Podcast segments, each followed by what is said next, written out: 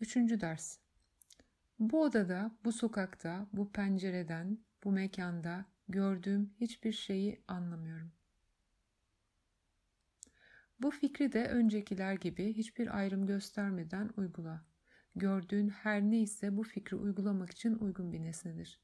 Fikri uygulamak için gördüğün nesnenin uygunluğunu sorgulamadığından emin ol.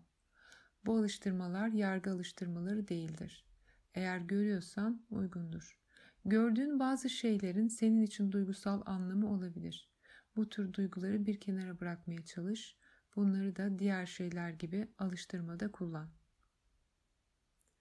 Bu alıştırmaların amacı zihnin geçmiş bağlantılardan temizlenmesine yardımcı olmak, nesneleri şu anda sana göründüğü şekliyle görmek ve aslında onları ne kadar az anladığının farkına varmaktır.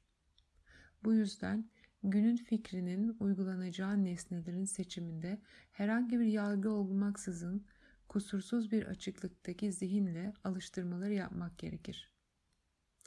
Bu nedenle her nesne bir diğeri gibidir. Aynı uygunlukta ve bu yüzden de aynı şekilde gereklidir.